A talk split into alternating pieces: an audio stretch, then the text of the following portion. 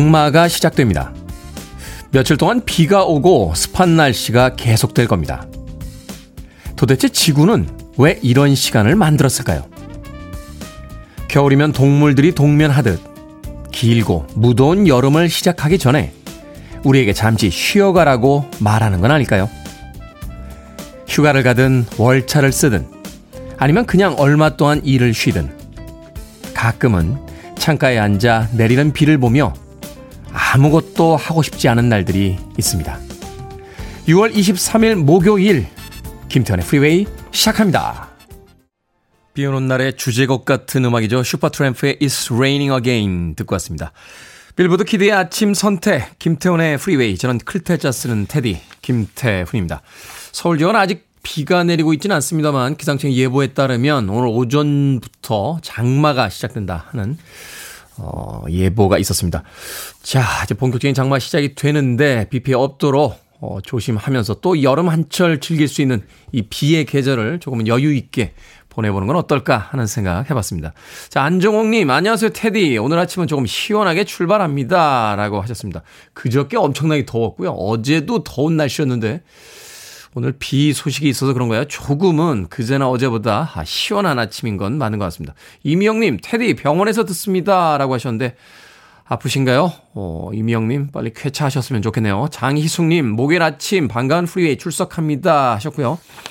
2286님, 테디 오늘도 출첵합니다. 새벽 5시부터 늘 농사일 하면서 청취한 지 2년째인데 7시부터 듣는 테디님 목소리 항상 힘찹니다. 게다가 유익한 정보 많이 얻었어요. 고마워요. 라고 하셨습니다. 어떤 농사 지으시는데 새벽 5시부터, 야 예전에 우리가 안 되는 농사나 짓지 하는 말도 안 되는 표현을 썼던 적이 있는데 하시는 분들이 그 이야기 하시더군요. 세상에서 가장 힘든 게 농사일이라고. 이 86님, 그 힘든 일에 제가 조금이라도 위로가 됐다니 저 역시 감사의 말씀 드립니다. 자, 강규민님, 형님, 비가 오는데 후덥지근합니다. 그런데 출근 안 하고 차에 왔는데요. 창문이 활짝 열려 있었습니다. 급 짜증이 나서 얼굴과 몸에 땀이 나니 더 짜증이 납니다. 하셨습니다.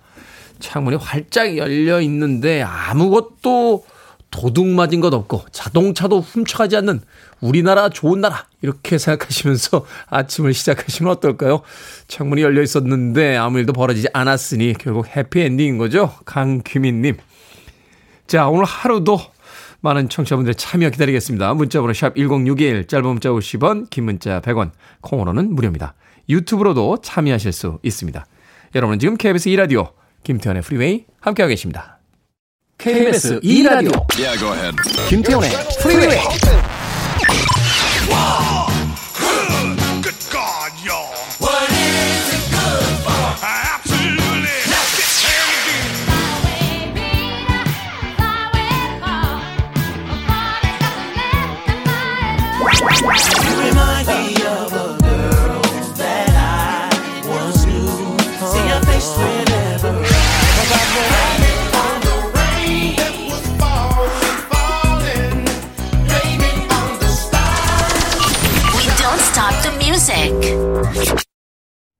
크리스티나 아길레라의 I Turn to You 듣고 왔습니다.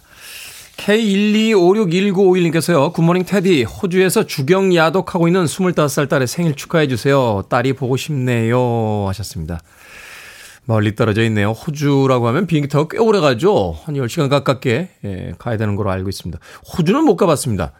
저는 바다를 참 좋아하는 사람인데 호주 바다가 그렇게 예쁘다는 어, 아주 멋있다는 그런 이야기를 들었는데 예, 언젠간 한번 꼭 가보고 싶네요. 야, 그 아름다운 곳에서 공부하는 딸. 어머니는 딸이 보고 싶긴 합니다만 딸은 굉장히 행복한 시간을 보내고 있지 않을까 하는 생각이 드는군요.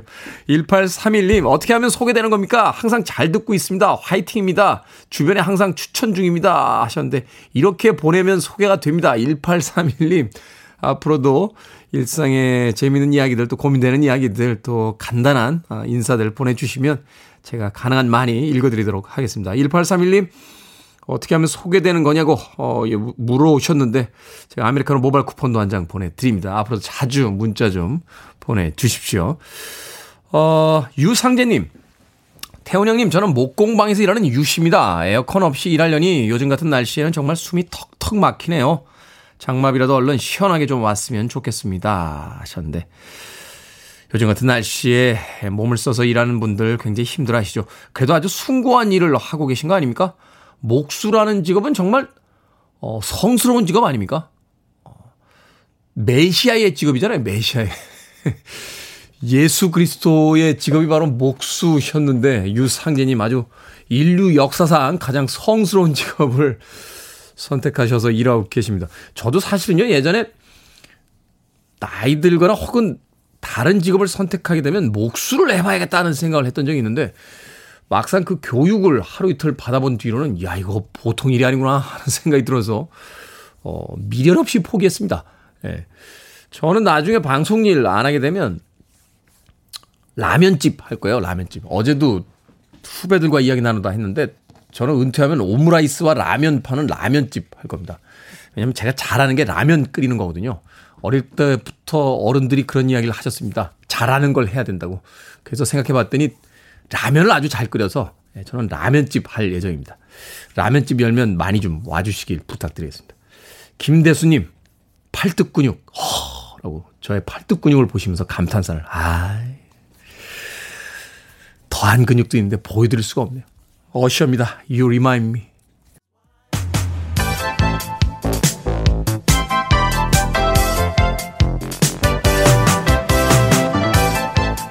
이 시각 뉴스를 깔끔하게 정리해드립니다. 뉴스 브리핑 캔디 전혜연 시사평론가와 함께합니다. 안녕하세요. 안녕하세요. 캔디 전혜연입니다. 자, 원숭이 두창이 세계적으로 급속히 확산되는 가운데 원숭이 두창 확진자가 국내에서 처음 발생했습니다. 예, 일단 확진자 21일 오후 독일에서 입국한 30대 내국인인데요.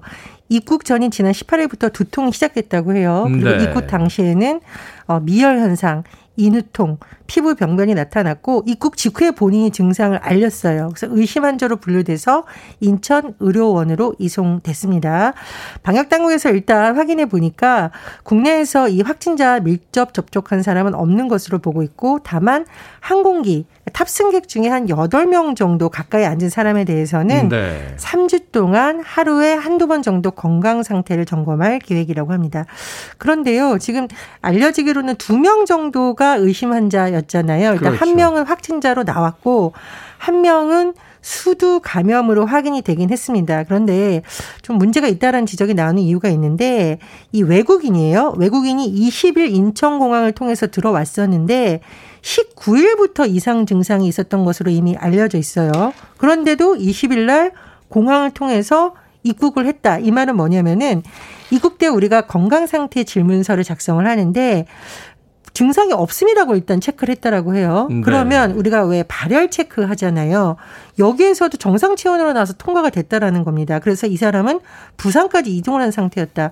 그러면 앞으로 스스로 이게 적극적으로 신고하지 않으면 과연 공항에서 이런 것을 잘 걸러낼 수 있느냐, 정확하게 체크가 되느냐, 잘해야 된다는 지적이 나올 수밖에 없는 상황인 것으로 보입니다. 그리고 원숭이 두창 감염병 위기 경보는 관심에서 주의로 격상이 됐고요. 중앙방역대책본부가 꾸려져서 이제 관련 부처가 함께 대응할 예정입니다. 이게 잠복 기간이 3주잖아요. 네, 그렇습니다. 21일로 돼 있는데 그러다 보면 사실 이제 접촉자 숫자가 점점 더 늘어난다는 이야기가 될 테니까 우리가 코로나 팬데믹에서 배운 것을 좀 기초해서 원숭이 두창은 좀 미연에 예, 좀 예방을 해야 될 것 같습니다. 자, 국민의힘이 윤리위 개최했습니다. 성상납 의혹 받는 이준석 대표의 징계 여부를 논의를 했는데 이주 미뤄졌어요. 7월 달에 뭐 발표하겠다 뭐 하는 이야기가 나왔는데. 예, 이준석 대표에 대한 징계 논의가 시작이 됐다라고 봐야 될까요? 다만 이준석 대표가 출석하거나 어떤 결정에 대해서는 7월 7일 2주 정도 지금 미뤄진 상태입니다. 일단 어제의 경우에는 김철근 당대표 정무실장에 대한 논의나 징계 절차를 개시한 것으로 해석을 할 수가 있겠는데요. 아, 김철근 당대표 정무실장의 경우 이중석 대표의 성상납 의혹이 나온 뒤에 의혹을 제기한 관계자를 만나서 7억 원 투자 각서를 써주고 무마를 시도했다는 의혹을 받고 있습니다. 근데 이준석 대표가 본인은 윤리위에 출석해서 입장을 밝히겠다는 의사를 여러 번 전달했는데 기회를 안 줬다라는 식으로 주장을 하면서 네. 2주 뒤에 뭐가 달라지냐 왜 7월 7일 날 소명 기회를 주냐라는 식으로 또 반발하고 계속 본인은 억울하다라는 입장을 계속 표명하고 있는 상태입니다. 그런데 앞서서 지금 민주당 의견 경우에는 최강욱 의원에 대해서 성희롱 의혹 논란과 관련해서 당원권 정지 6개월 중징계가 나온 바가 있습니다. 네. 그래서 이런 부분이 국민의힘에 영향을 미칠 것인가 이런 분석이 나오고 있고요. 당 대표가 사실 윤리위에 뭐 심판대에 올랐다 이런 상황 자체가 처음입니다. 그래서 그렇죠. 이게 만약 경징계가 나와도 상당한 파장이 있을 수 있다. 어쨌든 이런 관측이 나오고 있는 상황이고요. 민주당의 경우에는 말씀드렸듯이 최강욱 의원에 대해 당원권 정지 6개월 징계 결정이 나왔는데 이 최강욱 의원이 재심 절차를 진행하겠다고 밝힌 상황입니다. 그러니까 불복하겠다라는 그렇죠. 건데 장문에 뭐 입장문을 또 냈다고요. 예, 그렇습니다. 여기서 박지원 전 비대위원장이 자신의 잘못을 인정하지 않고 당을 깊은 수렁으로 끌고 들어간다는 식으로 비판을 하면서 최강욱 의원 철험해 부끄럽다. 재심 청구 철회해라 라고 촉구했습니다. 철험회는 지금 민주당에 있는 의원들 모임 중에 하나 이름이 철험회인데 이 철험회 소속 의원들이 박지원 전 비대위원장의 이 발언에 대해서 굉장히 지금 반발하고 있는 상황입니다. 근데 지도부 입장에서는 굉장히 좀 곤란한 거죠. 왜냐하면 윤리심판원 결정이 났는데 지금 잘못하면 이게 당 내부에 어떤 내란 내용으로 번질 수 있다는 우려를 제기하고 있는데 우상호 비대위원장이 이 분란을 다시 또 시작하는 모습은 국민들이 볼 때 바람직한 모습으로 비춰지지 않을 수 있다. 자제를 촉구한다. 이렇게 밝히기도 했습니다. 네, 양당이 지금 지방선거 끝난 뒤에 내부에서의 어떤 분쟁들이 점점 격화되는 그런 양상입니다. 자, 경찰청 고위급 인사가 번복이 되면서 후폭풍이 거셉니다. 경찰 쪽에서는 굉장히 격한 표현까지 쓰면서 지금 반발하고 있는데 정부가 경찰을 길들이려고 하는 거 아니냐 하는 시각도 있습니다. 예, 이 발표된 시점도 문제이고 번복된 과정도 굉장히 논란이 되고 있는데요. 네. 행정안전부에서 경찰 통제 방안을 21일 발표를 했습니다. 그런데 이날 경찰에서 인사가 발표가 됐는데 2시간 만에 무려 7명의 인사 공지가 변경이 됐다라는 겁니다. 21일 저녁 7시쯤 경찰 치안감 인사에 대한 내용이 공지가 됐습니다. 경찰이 내부망을 띄웠는데 8시 38분쯤에 행정안전부 치안정책관으로부터 수정 요청 최종안이 다시 전달됐고 네. 이후에 경찰청장 보고를 거쳐서 9시 34분 재공지가 이뤄지고 윤석열 대통령 결재가 10시쯤 이뤄졌다라는 겁니다. 근데 이 치안감이요. 지방청장, 경찰청 국장급인데 경찰 내 세 번째 높은 계급입니다. 그러니까 음. 이게 뭐 직급을 떠나서 인사가 번복되는 건도 문제인데 이런 고위급에 대해서 일곱 명이나 인사 공지가 이렇게 변경되는 것은 도대체 뭐냐. 그렇다 보니 일각에서는 이게 정부가 경찰을 길들이게 하는 건 아니냐, 인사를 통해서 통제하라는 건 아니라는 비판이 제기되고 있습니다. 지금 뭐 대통령실에서 길들이기 주장 허위다라고 일축했고요. 또 행안부에서는 중간 검토안이 경찰의 잘못돼 빚어진 일이다라고 해명을 했지만 어 경찰 내부에서는 또 여러 가지 지금 진상 규명을 요구하는 목소리가 나오고 있는데요. 어쨌든 이 인사가 번복되는 것은 공무원 사회에서 정말 초유의 사태라고 할 수 있거든요. 음, 네. 어떻게 된 것인지 좀 국민을 설득할 수 있는 보다 자세한 해명이 필요할 것으로 보입니다. 그렇죠. 납득할 만한 이유에 대한 설명이 있어야겠죠. 자, 오늘의 시사 엉뚱 퀴즈 어떤 문제입니까? 예, 정부의 경찰 고위직 인사 번복되었던 소식 전해드렸습니다. 이랬다가 저랬다가 왔다 갔다 죄송합니다. 자, 싸이의 노래 새가 생각납니다. 여기서 오늘의 시사 엉뚱 퀴즈. 싸이는요, 2012년 강남 스타일로 이 차트에서 2위를 기록하면서 케이팝을 더 널리 알렸습니다. 미국에서 매주 순위를 집계 발표하는 음악 차트인데 이건 무엇일까요? 어, 우리 프로그램 프리웨이를 선곡할 때 족보처럼 또 활용되기도 합니다. 1번 키보드, 2번 빌보드, 3번 스노우보드, 4번 테디 브로마이드. 정답 아시는 분들은 지금 보내주시면 됩니다. 재미있는 오답 포함해서 총 10분께 아메리카노 쿠폰 보내드립니다. 사인은 2012년 강남스타일로 이 차트에서 2위를 기록하면서 케이팝을 더 널리 알렸습니다. 미국에서 매주 순위를 집계 발표하는 음악 차트인 이것은 무엇일까요? 프리웨이 선곡의 족보이기도 하고요. 길거리 광고판을 이야기하기도 했습니다. 1번은 키보드, 2번은 빌보드, 3번은 스노보드, 4번은 테디 브로마이드 되겠습니다. 문자 번호 샵 1061, 짧은 문자 50원, 긴 문자 100원, 콩으로는 무료입니다. 뉴스 브리핑 전희연 시사평론가와 함께했습니다. 고맙습니다. 감사합니다. 스캔들입니다. Goodbye to you.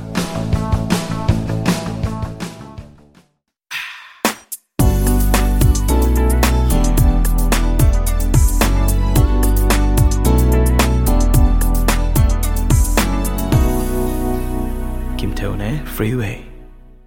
중학교 1학년 때는 정말 올리비아 뉴튼 존과 결혼하고 싶었습니다. Silvery Rain 듣고 왔습니다. 올리비아 뉴튼 존. 생각합니까? 그러네요. 다이안 레인이나 소피 마르소 같은 80년대의 청춘 스타들이 등장하기 전에 이미 올리비아 뉴튼 존이라고 하는 팝 스타를 흠모했던 수많은 어, 남학생들이 있었죠. 80년대 슈퍼스타, 70년대부터 활동을 했습니다만 80년대 이미지 변신에 성공하면서 정말 대단한 인기를 누렸던 그런 아티스트입니다. 올리비아 뉴튼 존의 Silvery Rain까지 듣고 왔습니다. 자, 오늘의 시사 엉뚱 퀴즈. 미국에서 매주 순위를 집계 발표하는 음악 차트 프리웨이 선곡의 족보이기도 한 이 차트는 무엇일까요? 정답은 1번 빌보드 차트 되겠습니다. 빌보드 차트. 2344님, 한국은 길보드, 미국은 빌보드라고 하셨는데 예전에 길보드라는 게 있었죠. 길거리에 소위 이제 수레인데 리어카라고 불렸던 수레에다가 아, 불법 복제된 카세트 테이프를 팔던 그런 시절이 있었습니다. 사실 이제 불법 복제됐기 때문에 음반사에게는 아주 좋지 않은 어, 그런 영향을 주었습니다만 외국에서 많은 곡들이 소개가 잘 안 되고요. 국내에서 라이센스로 발표가 잘 안 되던 시절 또 워낙 금지곡이 많았던 그런 시대에 음악 팬들에게는 그 길보드가 그런 갈증을 또 해결해 주기도 했었죠. 한국은 길보드, 미국은 빌보드라고 2344님. 7757님, 테디 브로마이드. 테디의 브로마이드를 갖고 싶네요. 정답 빌보드 맞추면 주시나요? 하셨는데, 있어야 주지요. 브로마이드가 없습니다.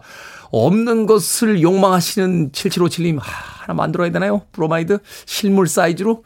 음, 한 번쯤 생각해 보도록 하겠습니다. 3721님, 스케이트보드라고 하셨는데, 어제 낮 시간에 잠깐 시간이 떠서요.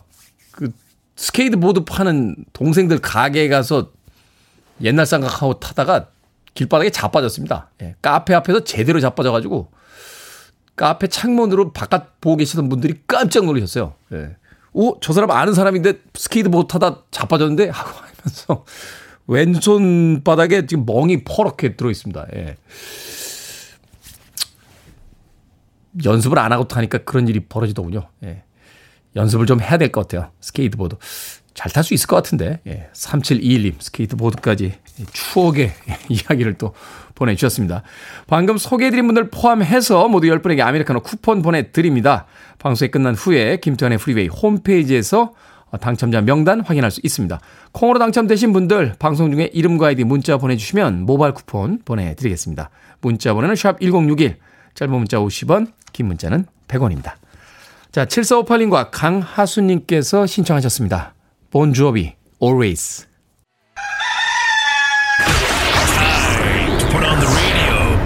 김태훈의 Freeway. Are you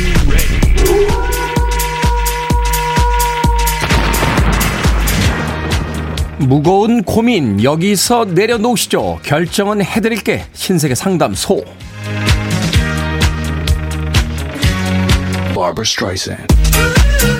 김소담님, 남편이 눈썹 숱이 별로 없어 못생겨 보입니다. 자신감을 위해서라도 눈썹 문신을 해줄까요? 아니면 생긴 대로 살게 둘까요? 문신을 해줍시다. 앞으로도 그분하고 계속 사셔야 합니다. 김지연님, 고1 딸이 뒤늦은 사춘기인가봐요. 말이 없어진 건 그렇다 치고 문을 꽝, 냉장고 문도 꽝 닫습니다. 참을까요? 아니면 문은 좀 살살 닫아달라고 말할까요? 문이 부서질 것 같습니다.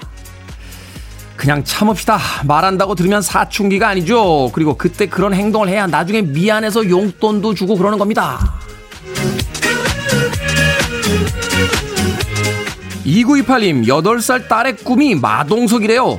딸의 꿈을 위해서 운동을 시켜야 할까요? 아니면 다른 꿈을 가지도록 설득할까요? 아빠 입장에서 심각한 고민입니다. 일단 운동시킵시다. 알고 계시죠? 범죄도시2 관객 천만 들었습니다.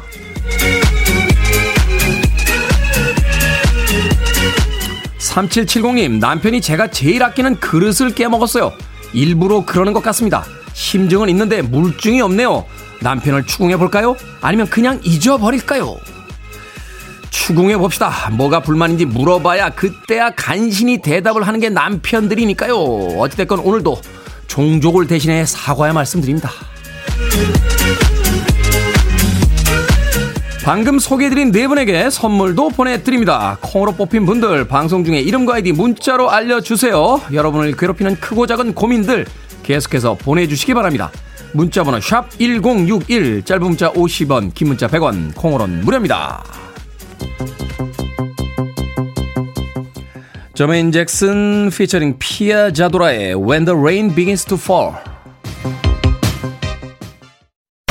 listening to one of the best radio stations around. You're listening to 김태훈의 Freeway.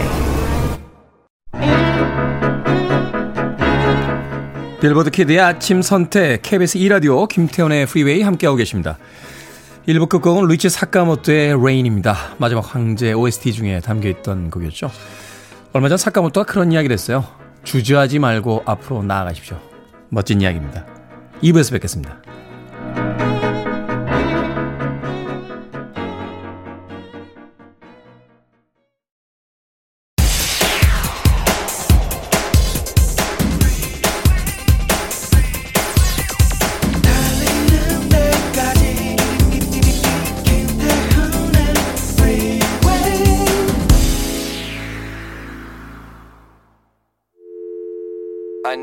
Arms around me. I need to feel your touch.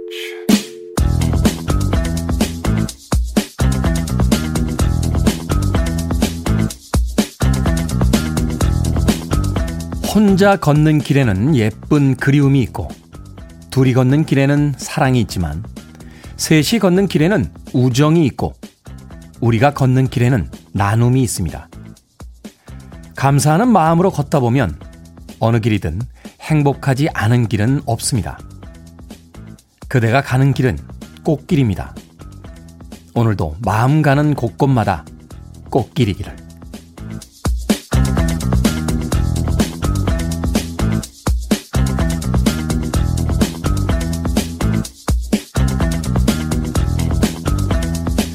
뭐든 읽어주는 남자. 오늘은 청취자 박영희 님이 보내주신 린 마틴의 행복이란 꽃길. 이란 시를 읽어드렸습니다. 혼자여서 좋고 혼자여야만 하는 시간들도 있지만요. 사람은 많은 순간 함께 있을 때 위로를 얻곤 합니다. 혼자서 모든 걸 다 이룬 것 같지만 살면서 만난 수많은 사람의 도움 없이 지금의 우린 존재할 수 없었을 테니까요. 그렇게 생각하면 주변에 있는 모든 인연에게 감사한 마음을 갖게 되는데요. 지금 떠오르는 사람이 있다면 오늘 안부 인사를 한번 건네보시죠. 언제나 마음 편하게 꽃길을 걷길 바란다고요. 카일리 미노그와 제이슨 도노반이 함께한 Especially for You 듣고 왔습니다. 이 곡으로 김태훈의 프리웨이 2부 시작했습니다. 앞서 일상의 재발견, 우리 하루를 꼼꼼하게 들여다보는 시간이었죠. 뭐든 읽어주는 남자. 오늘은 청취자 박영희 님이 보내주신 림 마틴의 행복이란 꽃길 시 읽어드렸습니다. 송윤숙님, 괜히 기분이 좋아지네요. 오늘도 그 길을 걷고 싶습니다. 임수성님, 테디 안부 전에요. 꽃길 걸으세요. 하셨고요. 원영애님, 마음 가는 곳이 꽃길. 감사합니다. 좋은 글이라고 해 주셨습니다. 그런가 하면 이은영님께서는 동네 뒷산 걷는 중인데요. 땀길입니다. 라고 하셨습니다. 운동하면서 흘리는 땀 기분 좋지 않습니까? 아, 그냥 무더워서, 어, 혹은 습해서 흘리는 땀하고 운동할 때 흘리는 땀은 좀 다른 것 같아요. 운동할 때 흘리는 땀. 음, 내가 뭔가를 하고 있구나, 해내고 있구나 하는 그런 만족감 있는 땀이 아닌가 하는 생각이 드는데 동네 뒷산 걷는 중이시라고 비 내리기 전에 부지런히 걷고 또 얼른 들어가십시오. 이은영님. 자, 뭐든 읽어주는 남자. 여러분 주변에 의미 있는 문구라면 뭐든지 읽어드립니다. 김태훈의 프리웨이 검색하고 들어오셔서 홈페이지 게시판 사용하시면 됩니다. 말머리 뭐든 달아서 문자로도 참여가 가능합니다. 문자 번호는 샵 1061, 짧은 문자는 50원, 긴 문자는 100원, 콩으로는 무료입니다. 오늘 채택되신 청취자 박영희님에게 촉촉한 카스테라와 아메리카노 두 잔 모바일 쿠폰 보내드리겠습니다. I want it, I need it, I'm desperate for it. Okay, let's do it. 김태훈의 Freeway. 한때는 이런 사운드가 미래를 의미하기도 했습니다. 밀리 바닐리의 Blame It on the Rain 그리고 타임엑스 소셜 클럽의 Rumors까지 두 곡의 음악 이어서 듣고 왔습니다. 2945님, 테디 안녕하세요. 상담원으로 근무하고 있는데요. 요즘 막말하시는 고객분들이 많아서 상담원의 고충이 심합니다. 출근길에 자주 듣는데 힘을 얻을 수 있는 한마디 부탁드릴게요. 하셨습니다. 왜 막말을 하죠? 가게나 음식점에서도 왜 점원들한테 막말하시는 분들 계시죠? 네. 좀 단호하게 대처했으면 좋겠어요. 어, 최근에 이제 녹취도 하고, 어, 또, 정말 심하게 하시는 분들은, 음, 신고도 하시는 분들이 있는데, 더 강화해야 된다라고 생각이 됩니다.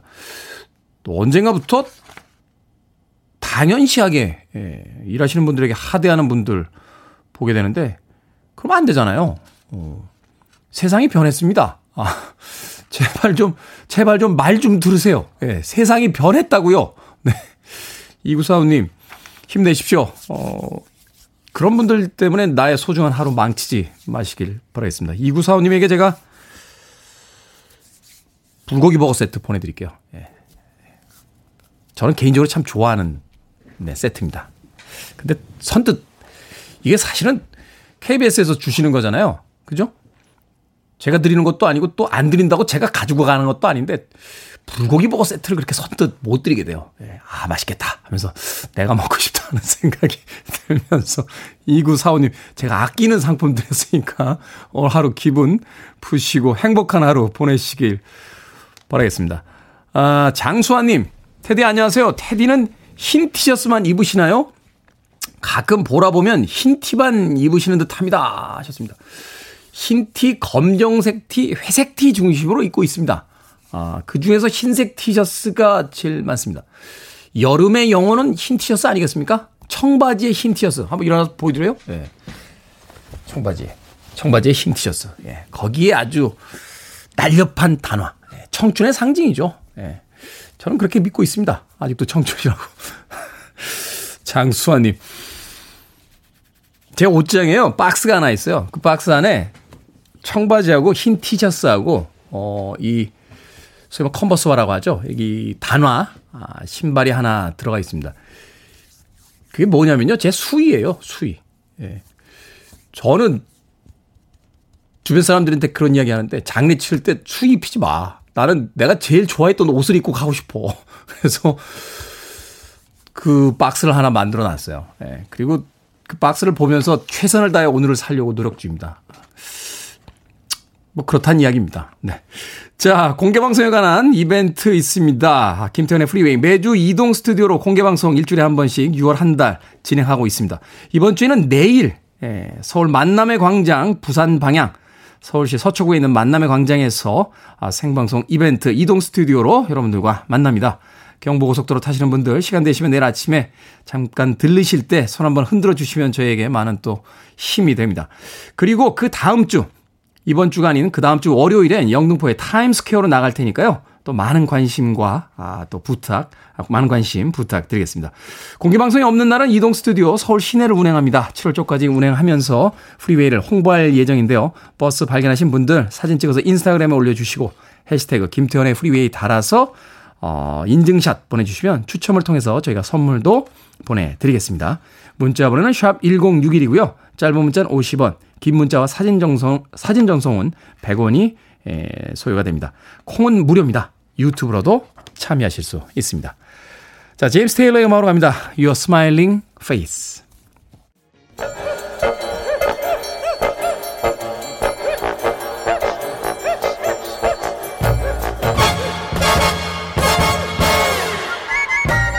온라인 세상 속 촌철살인 해학과 위트가 돋보이는 댓글들을 골라봤습니다. 댓글로 본 세상.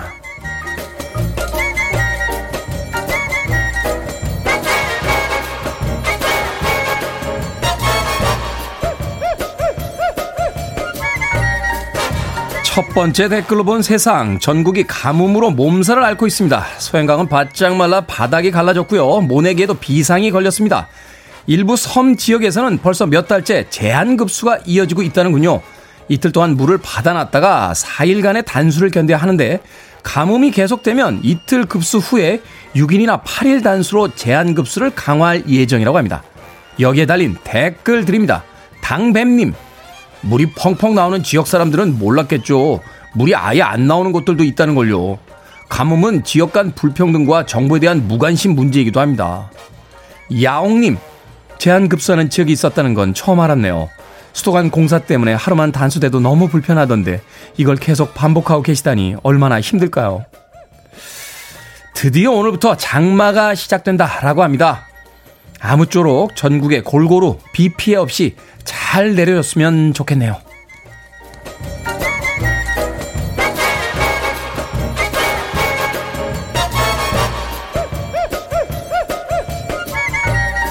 두 번째 댓글로 본 세상. 지난 21일 순수 우리 기술로 만든 한국형 발사체 누리호가 2차 발사에 성공했습니다. 발사가 성공하는 순간 관제센터의 모습이 온라인에서 화제가 되고 있습니다. 연구원들은 서로를 껴안고 어깨를 토닥이거나 기쁨의 눈물을 훔치기도 하고요. 머리 위로 하트를 그려 보이기도 했는데요. 여기에 달린 댓글들입니다. 깔끔님, 과기부 장관님이 발표하시는 표정이 히히히 흐헷 그 자체였습니다. 발사 성공했다는 거 스포당했어요. 소리 끄고 봐도 누가 봐도 성공한 줄 알겠더라고요. 예안님, 이 좁디 좁은 날에 왜 저렇게 많은 인재들이 넘쳐나는지 신기하네요. 솔직히 저기는 온갖 세금 모아서 성과급 파티 열어줘야 해요. 저도 중계방송 봤는데요. 가슴이 다 뭉클하더군요. 그동안 정말 수고들 많으셨습니다. 세계에서 1톤 이상이 넘는 위성을 실 수 있는 일곱 번째 나라가 됐다는데 이쯤 되면 이제 스타워즈 시리즈의 한국인 주인공도 한두 명 나와야 되는 거 아닙니까?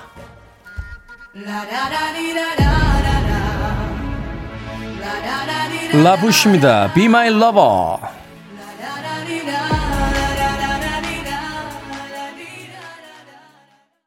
Freeway.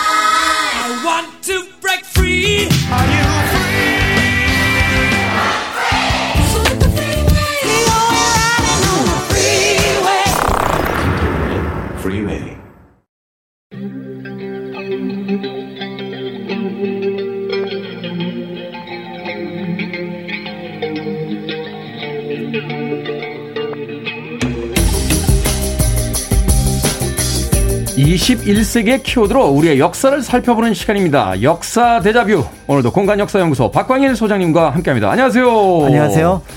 자, 이틀 뒤면 6.25 전쟁 72주년을 이제 맞게 됩니다. 얼마 전에 국가보훈처가 참전용사에 대한 예우를 담은 정복을 새로 만들어 화제가 또 되기도 했는데요. 전쟁이 끝난 지 72년이 지났지만 아직도 곳곳에 이 6.25 전쟁의 흔적과 해결해야 할 문제들 아직도 많이 남아있는 것 같습니다. 더군다나 저도 이제 저희 아버지가 어, 1사후퇴 때 이제 남쪽으로 내려온 분이시기 때문에 이 전쟁에 대한 이야기 참 많이 들었는데 이 기억해야만 할 6.25 전쟁의 흔적 몇 가지 오늘 소개를 해 주신다고요. 네. 어, 한국 전쟁, 6.25 전쟁에 대한 얘기를 하기 위해서는 사실은 이제 굉장히 많은 시간 또 많은 관점들이 필요한데요. 네. 어, 오늘은 이제 지금까지 영향을 끼치고 있는 그런 어떤 곳들에서 몇 개의 어떤 특별한 당시 장면들을 좀 찾아보려고 합니다. 그래서 먼저 이제 살펴볼 곳은 이제 바로 연천의 이제 고랑포구 역사공원입니다. 사실 이제 DMZ가 인근에 있어서 예전에는 여기 들어갈 때 신분증을 확인하고 들어가야 했던 곳인데요. 이제 나이가 좀 있으신 분들은 어 고랑포 어디서 들어본 것 같다 아마 네. 이런 얘기들을 하실 것 같습니다. 바로 제 1땅굴이 발견되었을 때 고랑포 인근이었다. 그다음에 아. 1968년에 이제 김신조 일당 121 사태가 일어났을 때 고랑포 근처를 통과했다. 뭐 이런 음. 기사들이 이제 그때 나왔을 텐데요. 이게 전략적으로 요충지인가 보네요. 맞습니다.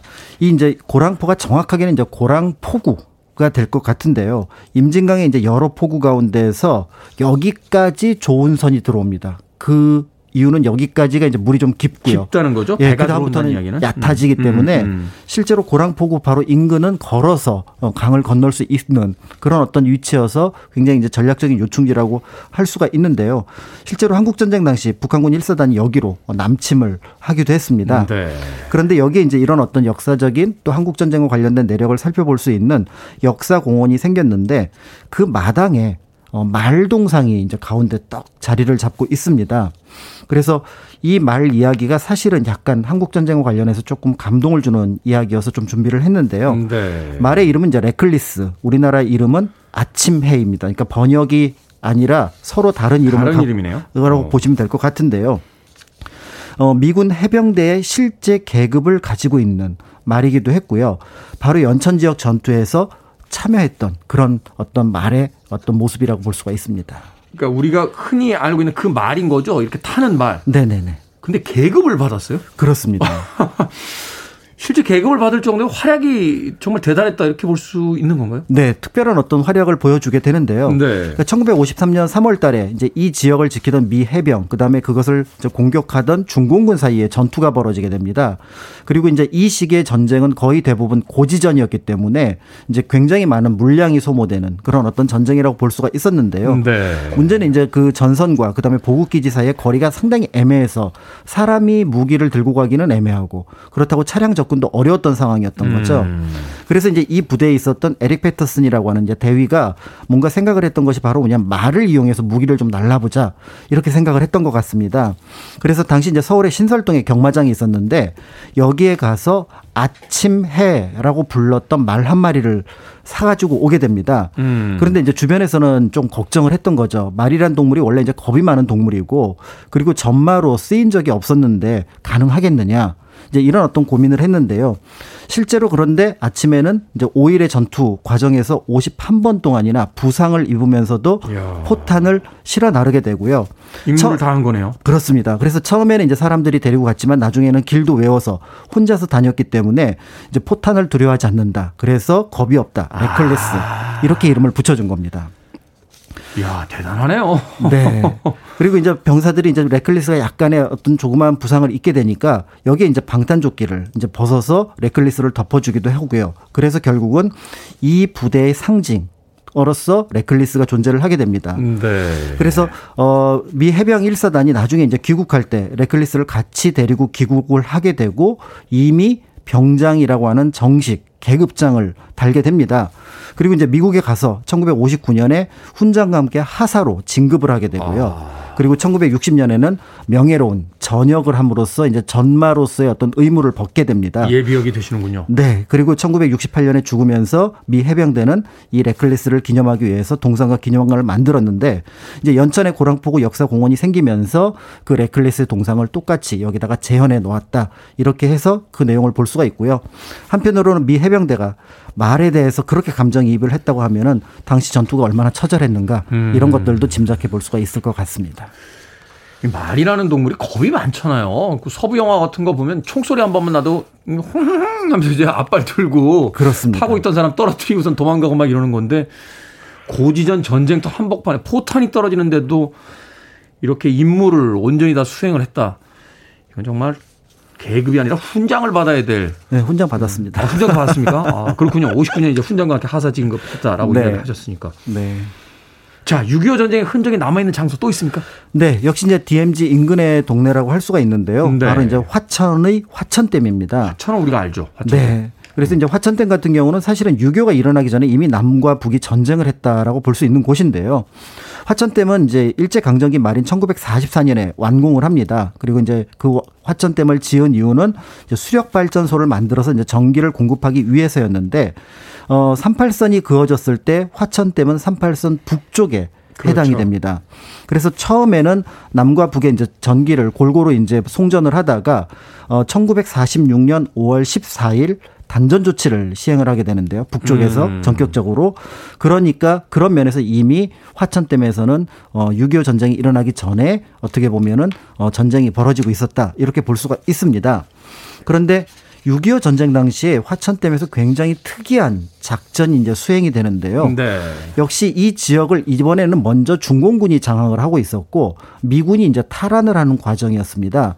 그런데 화천댐을 장악하고 있던 중공군이 볼 때 물을 가둬서 수공을 할 경우에 그러니까 춘천 지역에 큰 타격을 줄 수 있다. 이렇게 음. 봤던 겁니다. 그러니까 이 첩보를 입수한 미군에서는 화천댐을 물을 가두기 전에 먼저 폭발을 할 필요가 있었는데 이게 잘 만든 댐이 어서 그리고 이제 위에서 폭탄을 떨어뜨린다고 해서 그 댐이 잘 무너지지 않는다고 합니다. 네. 그래서 결국은 여러 가지 방법을 고민을 하다가 기상천외한 방법을 쓰게 되는데 바로 어뢰를 이용을 했습니다. 어뢰는 잠수하면서 쓰는 거 아닙니까? 그렇습니다. 배에서 배를 공격할 때도 쓰기도 네. 하는데요. 그러니까 비행기에서 어뢰를 댐에 아. 떨어뜨려서 아. 수문 쪽으로 그 어뢰가 가서 격파를 하도록.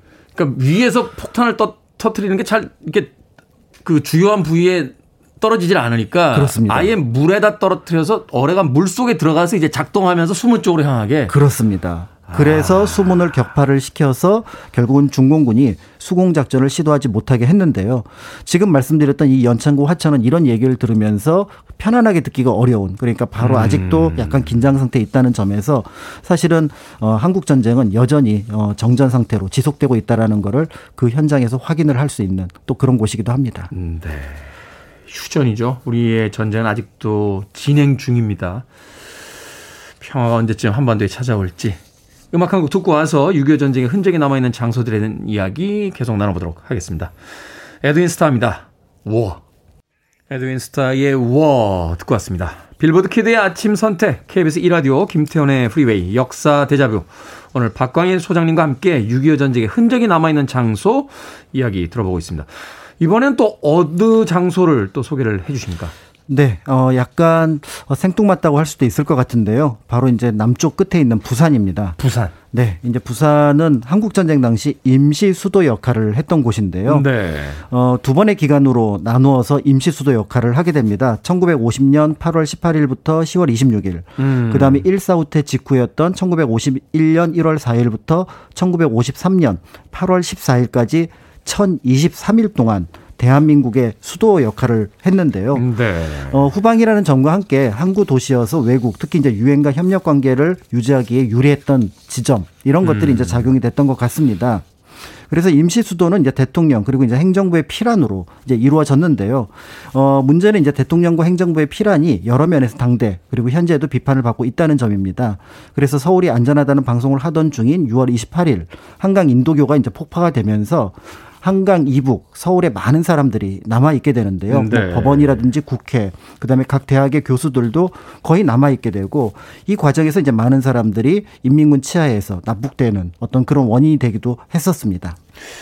이게 참 지금도 이해가 안 가요. 어, 국민들에게는 안전하다고 하고 대통령은 피난을 가고 그리고 국민들이 유일하게 이제 피난 갈 수 있는 그 다리마저 끊어버리고 갔다라는 게 그렇습니다. 자, 피난 시절 수도의 역할을 했던 흔적이 아직도 많이 남아 있겠죠? 그렇습니다. 그래서 실제로 이제 그 당시 부산의 좀 큰 규모의 건물들은 정부와 관련된 건물로 쓰이게 되는데요. 예를 들어 한국전력 부산지사 건물은 이제 상공부로 쓰이게 음. 됐고요. 부경대 이제 워크하우스 같은 경우는 유엔군 지상군 사령부 뭐 이런 방식으로 쓰게 됩니다. 네. 그런데 이런 모든 어떤 건물의 가장 중심에는 바로 대통령 관저 그리고 당시에 임시 중앙청으로 어, 불렀던 동아대 이제 석당 박물관이 이제 중요하다고 박물관. 볼 수가 있는데요. 음, 네.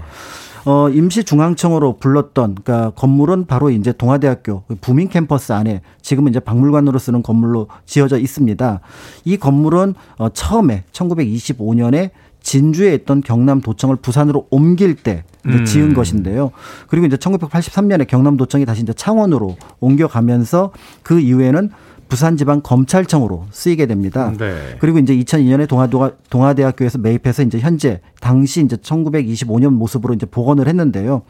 지상 3층 건물로 굉장히 좀 어, 거창한 건물이기도 합니다. 그래서 실제로 이제 한국 전쟁 당시에는 국무총리실을 포함해서 내무부, 국방부 같은 8개 부처가 입주해 있었고요. 그리고 이제 대통령과 부통령의 사무실도 여기에 있었습니다. 그래서 당시에 이제 이 모습을 보고 서울의 중앙청에 빗대서 부산에 있는 임시중앙청이다. 이제 이렇게 불렀다고 볼 수가 있고요. 네. 그래서 현재 그 박물관 안에서는 이제 한국 전쟁과 관련된 모습을 볼 수는 없지만 건물의 외경은 당시 모습이라는 점에서 그런 어떤 당시 역사를 한 번 정도는 생각해 보면 어떠실까 생각을 합니다. 그렇군요. 우리가 부산에 바다만 보러 갔지 6.25 전쟁 때 임시 수도로 이제 사용이 됐으니까 그에 관련된 또 많은 어떤 유적지가 있다라는 것을 잊고 있었네요. 자, 부산에 가서 이런 역사적 장소들을 이제 둘러보는 것도 의미 있는 여행이 될 것 같은데 네. 석당박물관 외에 또 살펴볼 만한 곳이 있습니까?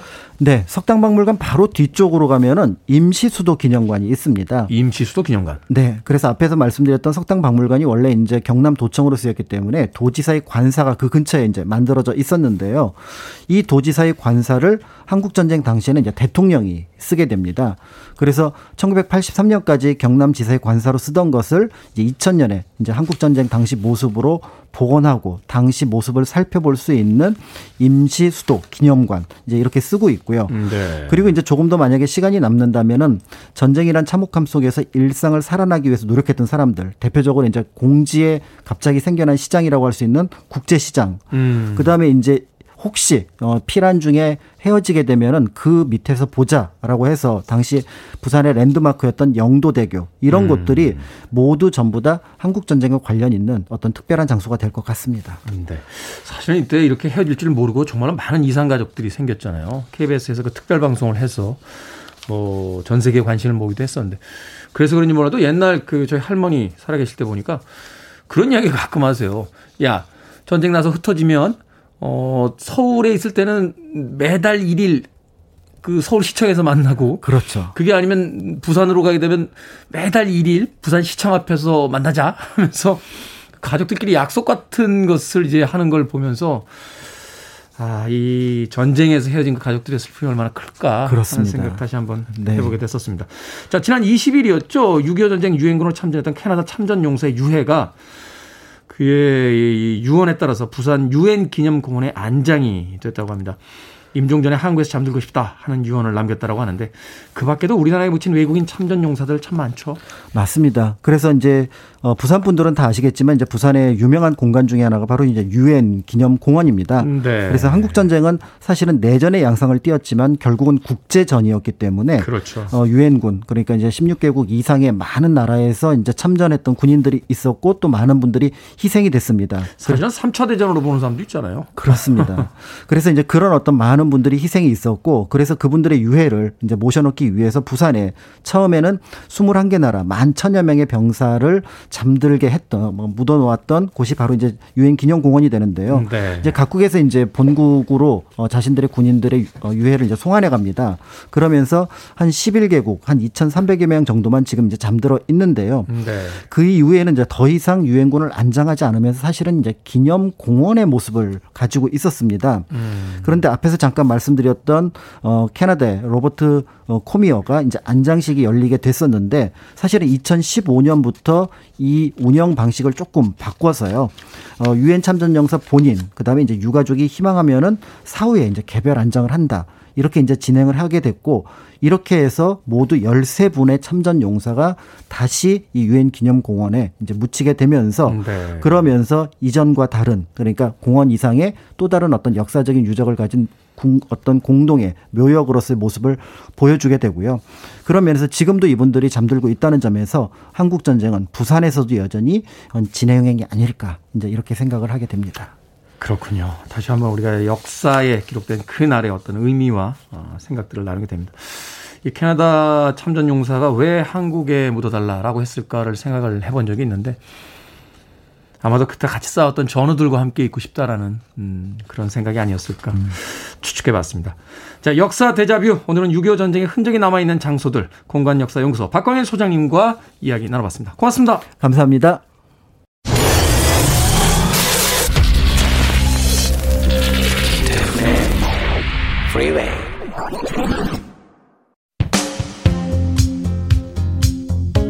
KBS 이라디오 김태훈의 프리웨이 오늘 방송 여기까지입니다.